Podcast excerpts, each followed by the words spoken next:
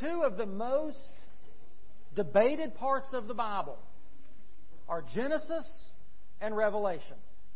Creation and new creation, the beginning and the end.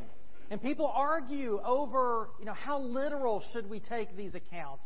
How much of them are just figurative language meant to communicate deeper truths? How much of it is actual historical accounts? And people fuss and they fight over these things. In fact, if you got 10 Christians in a room, you probably have 20 different opinions on how to interpret Genesis 1, and that's, depending on the day of the week, could be more than that.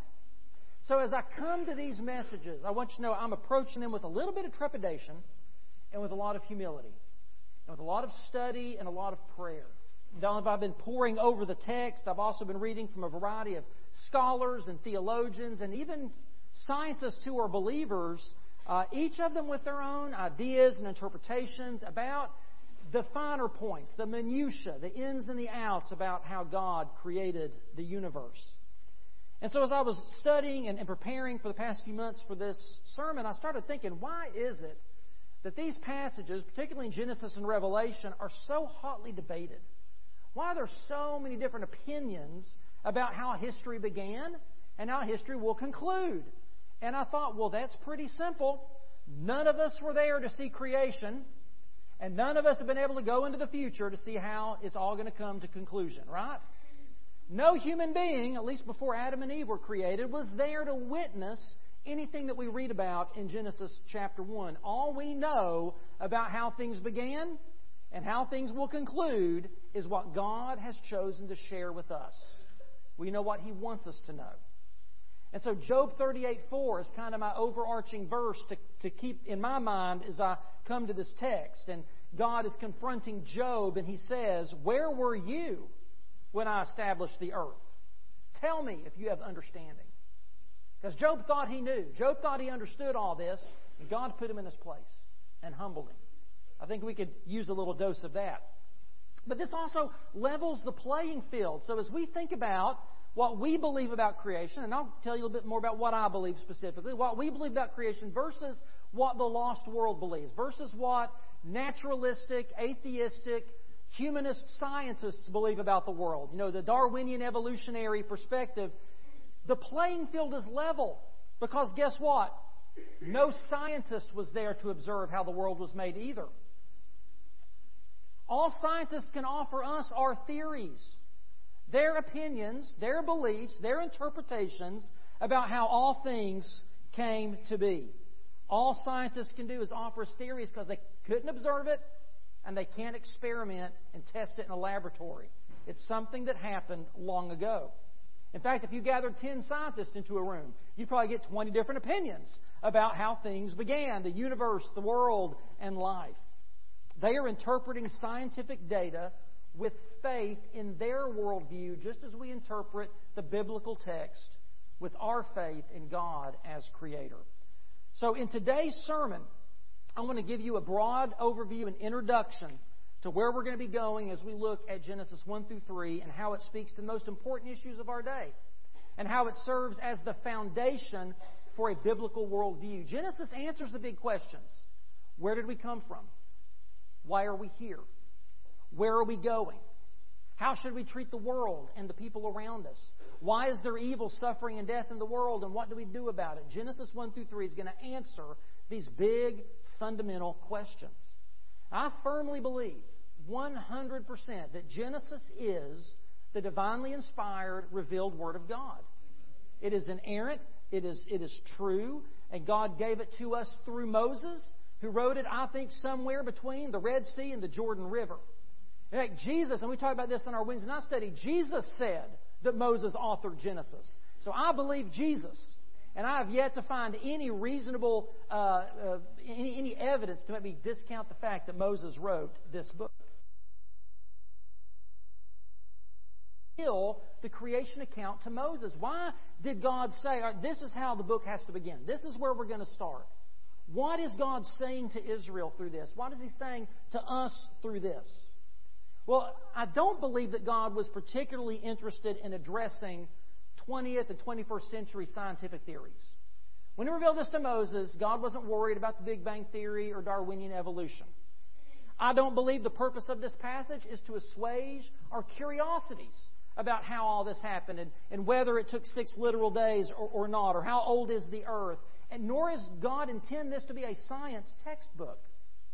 In fact, if you imagine with me, if God chose to reveal the creation to Moses through 21st century scientific knowledge and language, do you think Moses would have understood what he was talking about?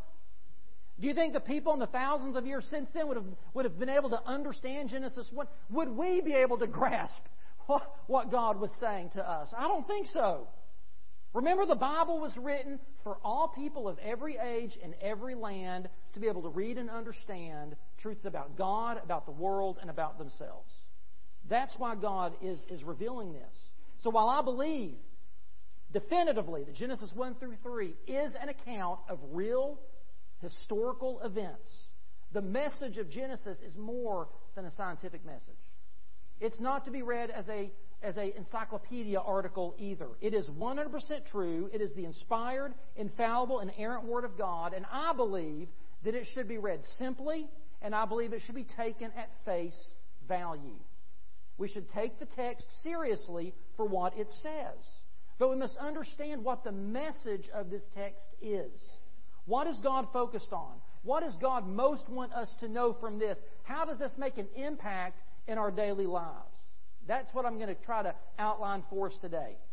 And we begin with the first 2 verses, which acts sort of as a preamble to the rest of the creation account. God's given us sort of an introductory overview in these first 2 verses. Look with me at Genesis 1:1 and 2.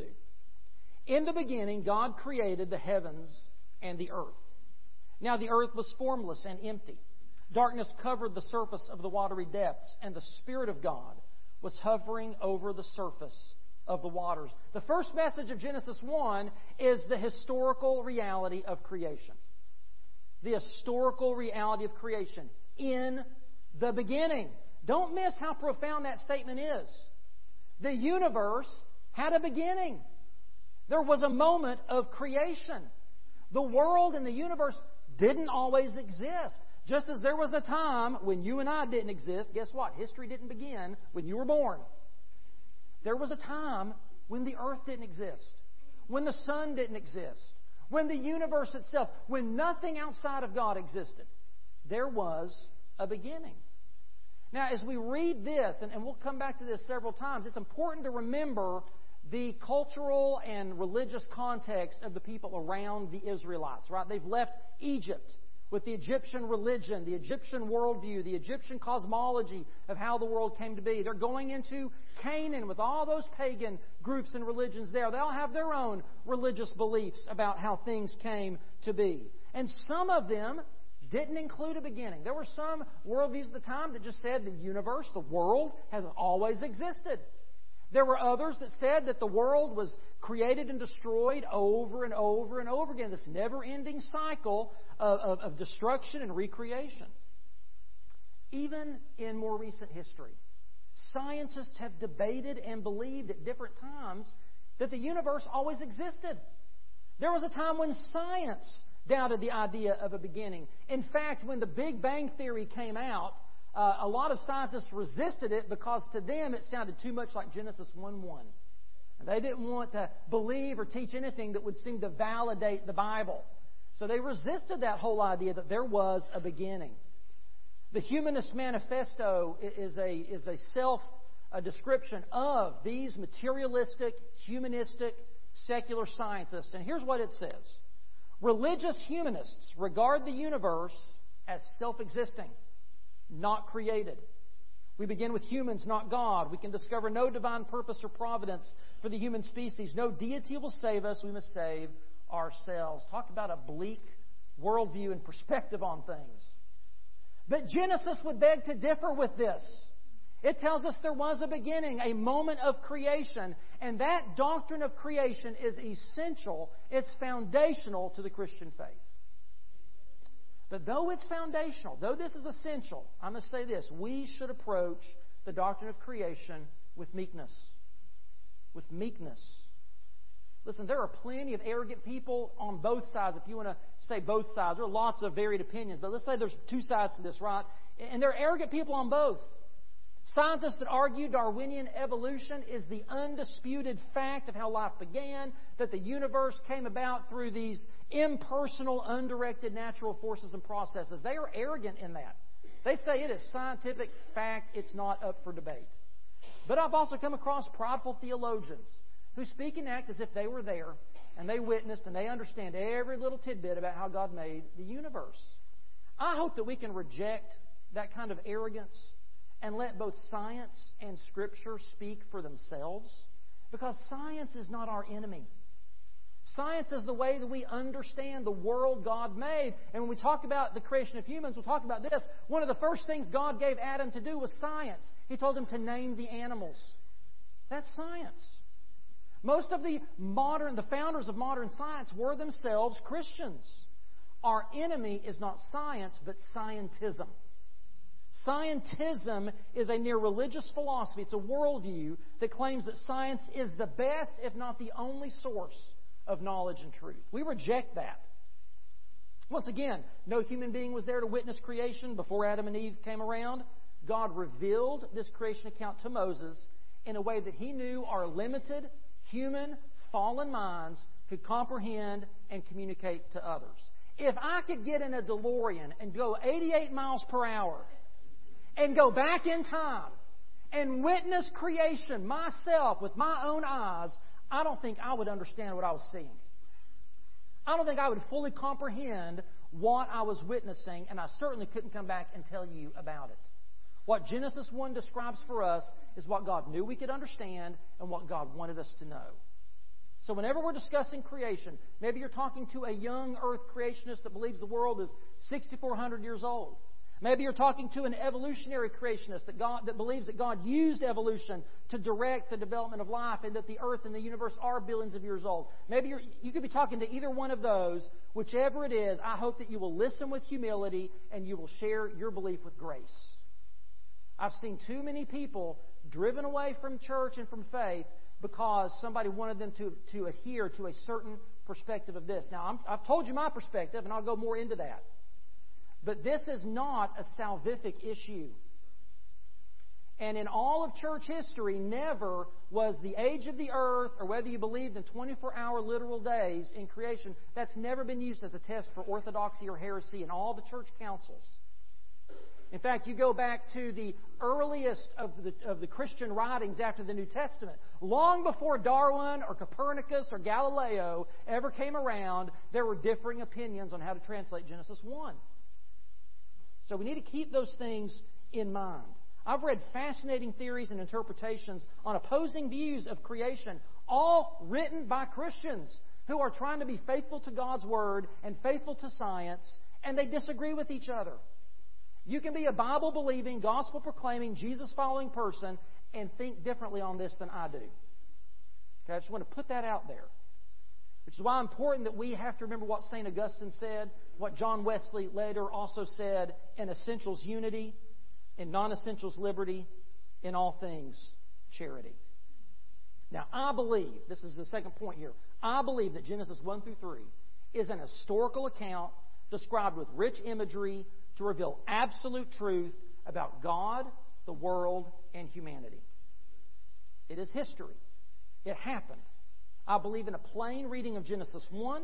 I believe that God created the world out of nothing, ex nihilo, by His spoken word. And I believe that God did it in 6 literal days. Listen, I believe God could have done it in 6 seconds. Or God could have taken 6 trillion years to do it. It's God's prerogative. He made the world, not me. He didn't consult me on how long I think it should take. Did He consult you? But that being said, I've never come across, and like I said, I've read a lot of fascinating theories. I've read some interesting arguments. I've never come across a valid reason not to take the text at face value. I've yet to be convinced that a literal 6-day creation is not how this text is meant to be read. Now, you may say, what about science? What about all the evidence of an old universe and an old earth? What about the dinosaurs, David? What about the Neanderthals, David? Well, I would be a fool to not acknowledge the tension between the predominant scientific views and the historic Christian teachings on creation. There's a tension there. And as I said, many have tried to harmonize that belief in what Genesis 1 says with what science tells us today. Some, again, make some interesting arguments.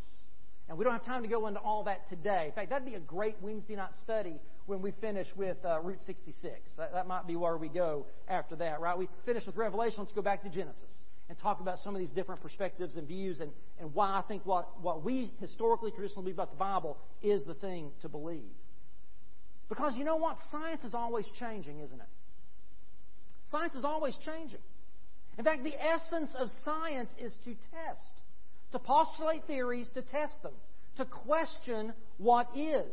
There is no such thing. We've heard this a lot in the news over the years about COVID and climate change and all this. There is no such thing as settled science.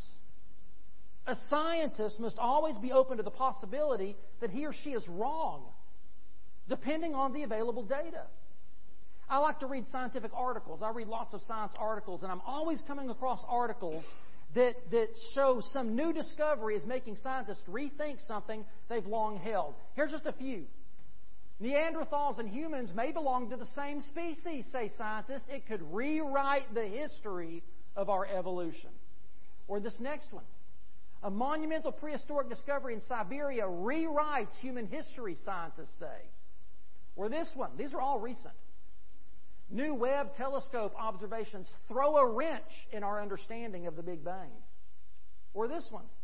James Webb Space Telescope prompts scientists to rethink understanding of the universe. Now, that's a pretty big deal when you've got to rethink your understanding of the universe, right? And then I think one more. Ancient black hole challenges our understanding of the early universe. It says the Big Bang Theory is not threatened, but astrophysicists got some explaining to do. Listen, all of this is good. This is what science is supposed to do. Science is supposed to question.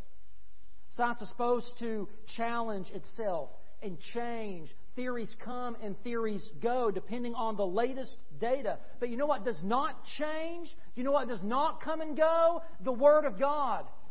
It is the same today as it was when it was written thousands of years ago. It has never changed. Nothing will ever change it. There's no discovery that's going to make us rewrite the Bible. There's nothing that's going to come along down the pike that's going to throw a wrench into our faith. So while I love science, I think science can teach us a lot about the world that God made and how it works. The Bible is the ultimate and final authority. I read a quote this past week that I think illuminates the difference between a materialistic scientific view of creation and what we believe as Christians. It says this: Christians believe in the virgin birth of Jesus. Materialists in the virgin birth of the cosmos. Choose your miracle. Choose your miracle. And I choose to believe in a God who spoke the universe into existence, who entered into that universe as a baby, who died upon the cross for our sins and rose again and is coming again. That's the miracle that I choose. There is a beginning. God, the universe was created. Secondly, the message of Genesis 1 is that God is the creator. In the beginning, God created the heavens and the earth. Now, that's an ancient way of saying that God created everything from A to Z, all-encompassing. Everything above us, everything around us, everything beneath us, all came from God's mind and His creative power.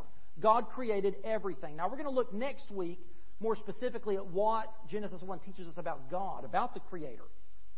But the message of Genesis 1 is that not only did the universe begin, not only was there a creation, but there was a creator. There was a person behind that creation. There was a mind behind that creation. There was one who was eternal and distinct from creation who made it all happen.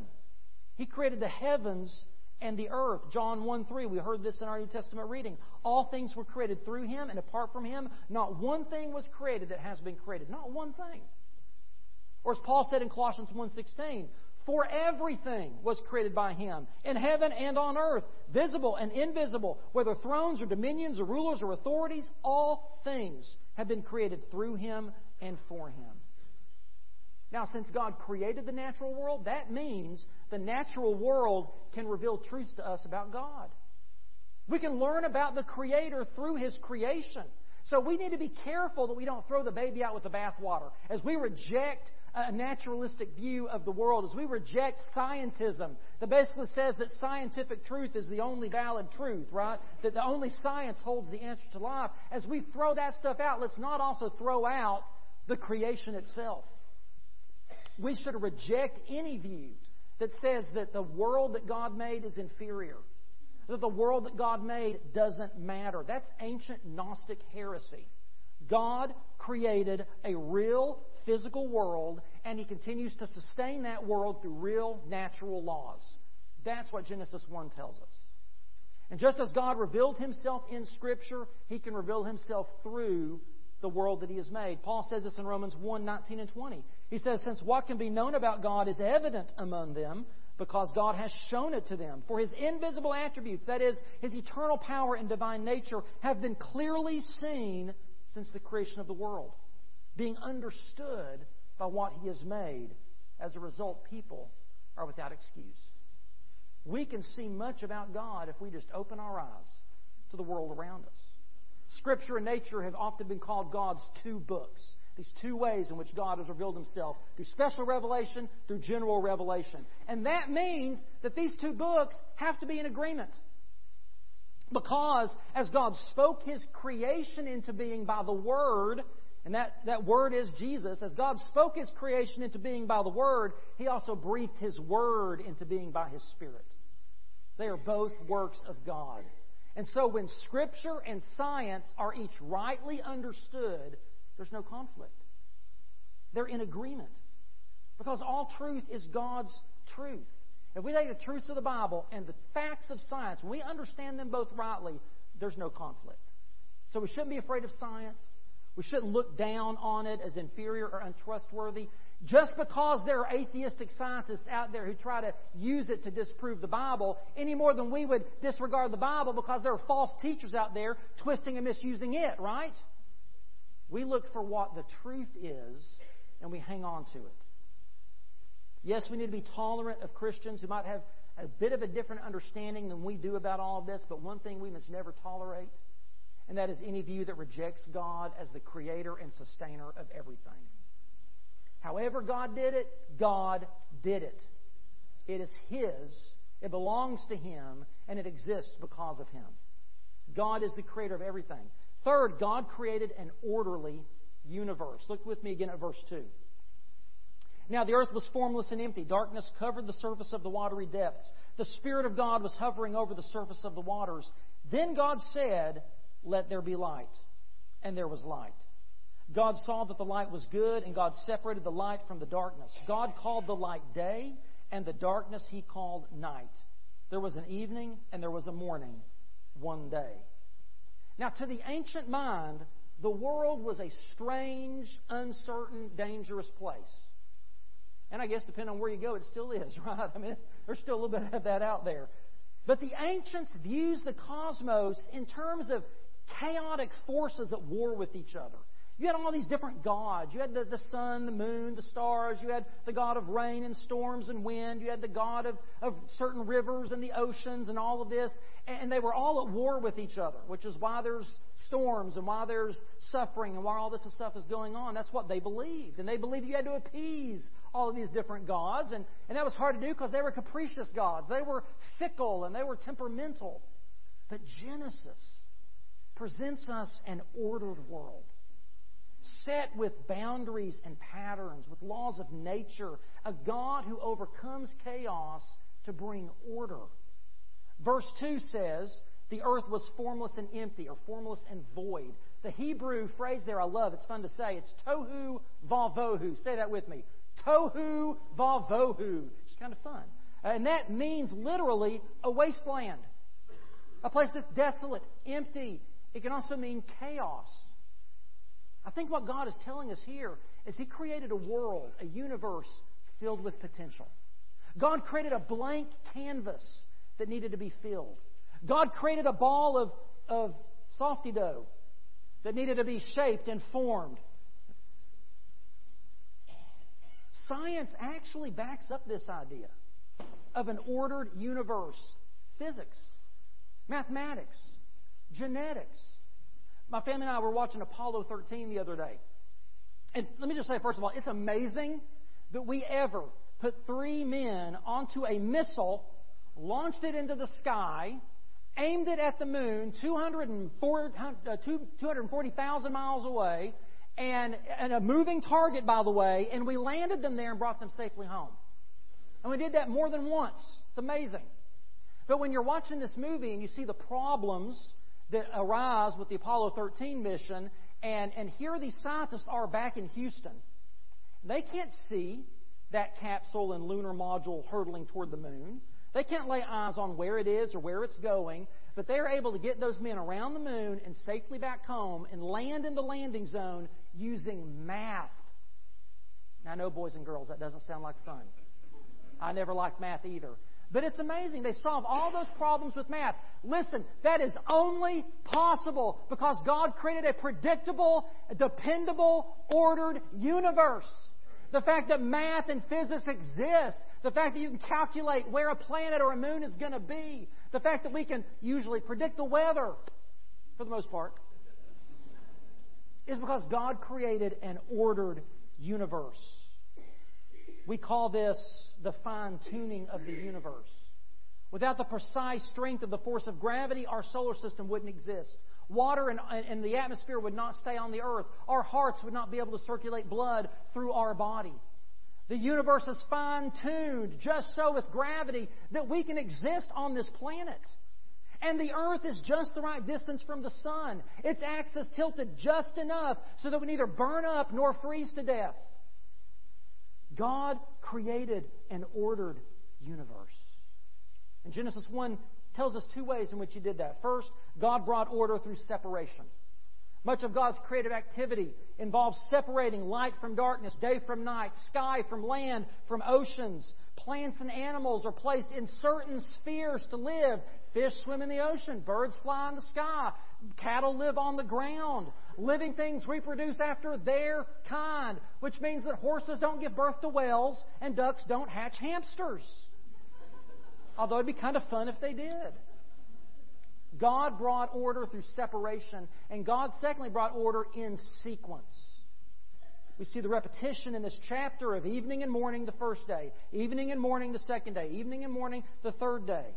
I think we sometimes get so hung up on whether these are literal 24-hour days, which I believe they were, but we get so hung up on this that we lose fact of the fact that God created the world in sequence, in an order. This all didn't just happen at once. He spaced all of this out. And it's interesting, when you look at what science says about the history of the universe, it actually lines up pretty good with Genesis 1. What does science tell us? That light energy came first. God said, bang, and there was light, right? Let there be light, bang, there was light. So the beginning of the universe, according to science, is light and energy. Energy before matter. That's what we read in Genesis 1. Then come stars and planets, just as in Genesis 1. The earth was lifeless. Land and seas are rising and falling and forming and moving. That's what Genesis 1 says. Life began simply. Plants, then fish and birds, cattle and land animals, and finally people. That's what science says. Now, we don't agree with the explanations of who and how and why and all that with science, but it's amazing when you pull all the Darwinian philosophy and all of that out, it's amazing how much science validates what Genesis 1 tells us. Much to the chagrin of the atheists, by the way. They can't stand that. God created an ordered universe. Secondly, God created a purposeful, or I guess this is number 4, God created a purposeful universe. Now, again, we can debate the methods and the timing and all of that, but what is undisputable is the purpose of creation. The Bible is abundantly clear why God created the world. He created it first for His own pleasure. Revelation 4:11 says, "Our Lord and God, you are worthy to receive glory and honor and power because you have created all things, and by your will," or some translations say, "by your pleasure," they exist and were created. God created because He wanted to. It was His will. It was for His pleasure that He created the universe. He's a creator God. That's what He does. Secondly, for His own glory. Psalm 19:1-2 says, "The heavens declare the glory of God. The expanse proclaims the work of His hands. Day after day they pour out speech. Night after night they communicate knowledge." But not only did God create the universe for a purpose, He created it with a purpose. He imbued creation with purpose. He created it for His pleasure and for His glory, and He created it for filling and forming.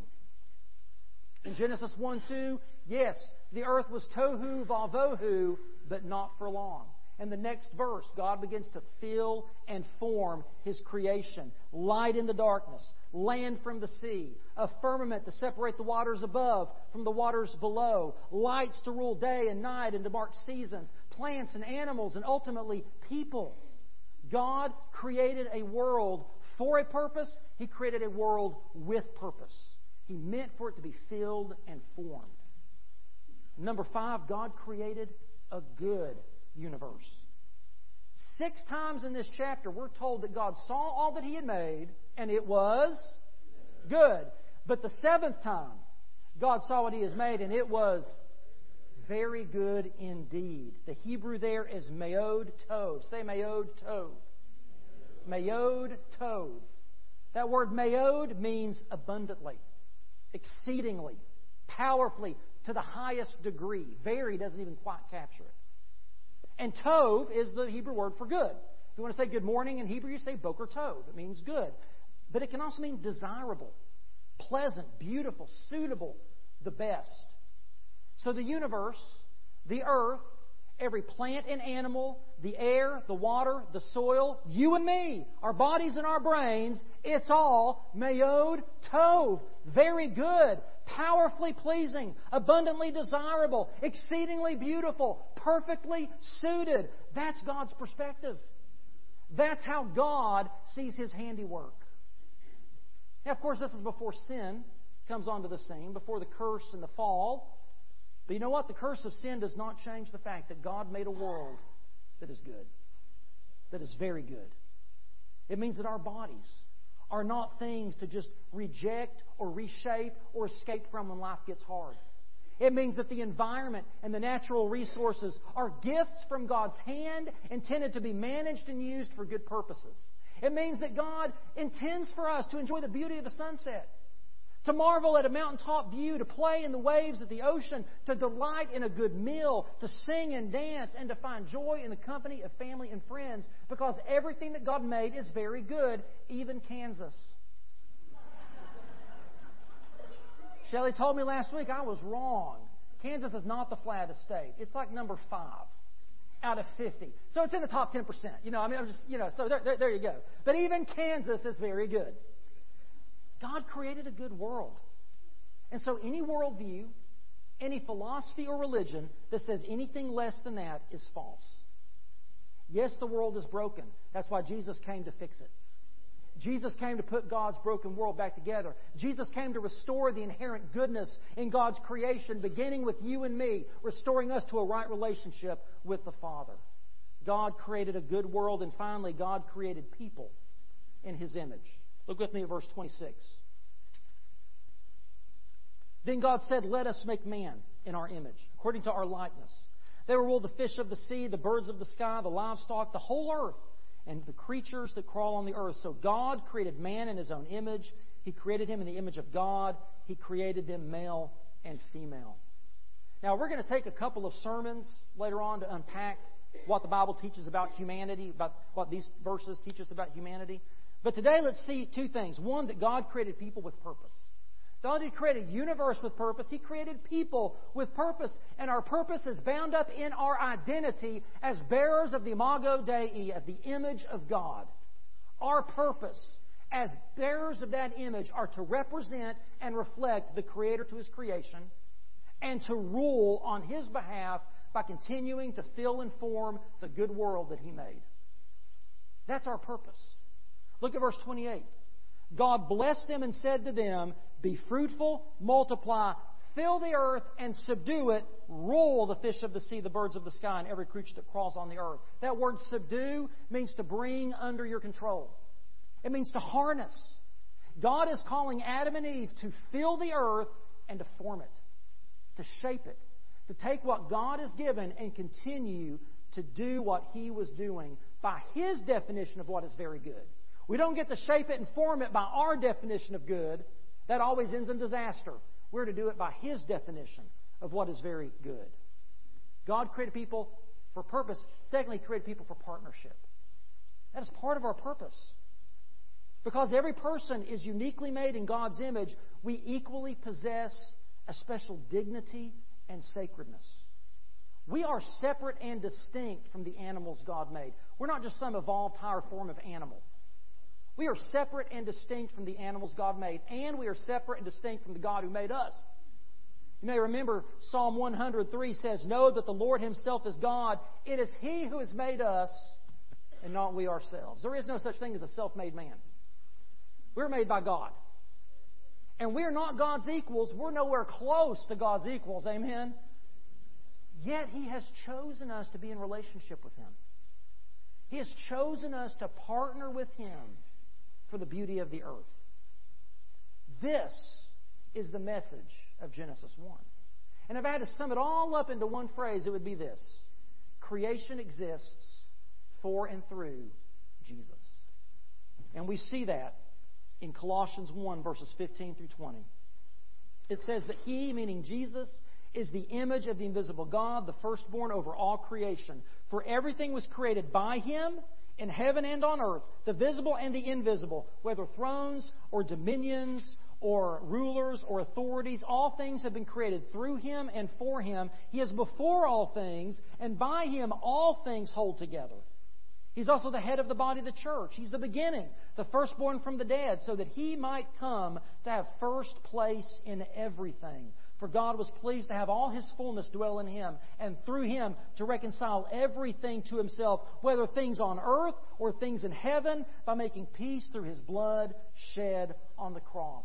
Jesus Christ, the eternal Word, is creation's source, creation's goal, and creation's sustaining power. And someday, He will completely renew and redeem all of creation back to that original goodness that God made. Creation is good because it was made through Jesus and is being renewed by Jesus. Creation has order and purpose because the Logos, the eternal Word of God, brought it into existence. And through Jesus, it will once again have complete order and reach its fullest potential in Him when He returns. And know this, Jesus made you. He made you. You exist for and through Him. And Jesus knows you. And He still loves you. And He loves me.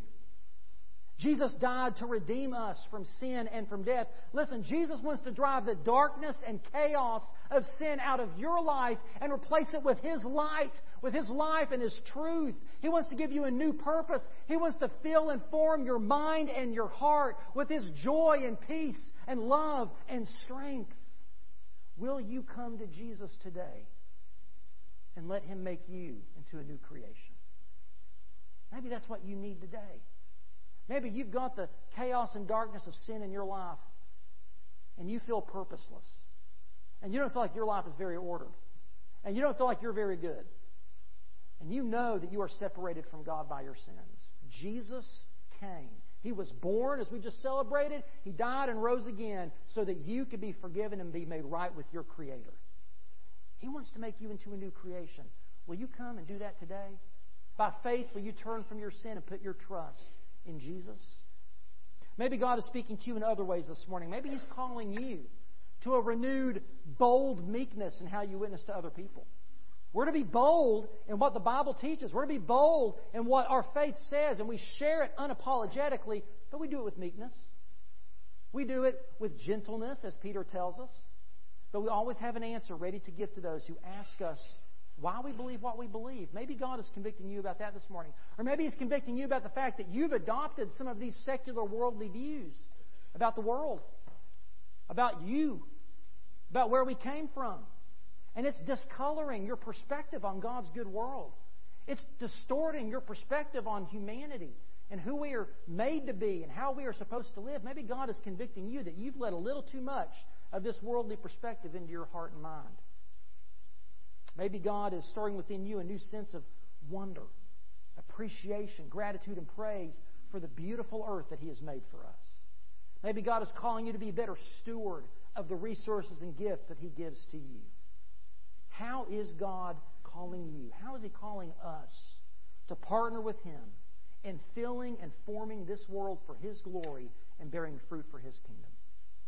Whatever God is speaking to you today, in faith and trust and obedience, let us answer His call. Would you stand and pray with me? Father, we are thankful for the world that You have made. We're thankful that You're the one who made it. We're not here by accident. We're not here by some impersonal force out there in the universe. We are here because of a personal God, our Father, who has created us and who through Jesus Christ recreates us into new people, Lord. I thank You for that. And God, I pray that You would give us deeper insight as we study Your Word, God. Help us to see the truth of Your Word, the truth that You made this world, You made it good, and though sin tries its best to wreak havoc on it, Lord, You still have a purpose for this world. You have a purpose for each of us. And God, that purpose begins with a relationship with Jesus Christ. And if there's anyone here that needs to begin that walk with Jesus, may they do so right now. May they confess their sin. May they put their trust in what Jesus did and ask Him to forgive them and live through them, Lord. I pray that You would help them to do that today. And God, whatever else You may be speaking to our hearts, Lord, whatever the message You've given to each one of us, wherever You're convicting us and stirring us and challenging us, may we take up that call seriously and obediently and do what You say.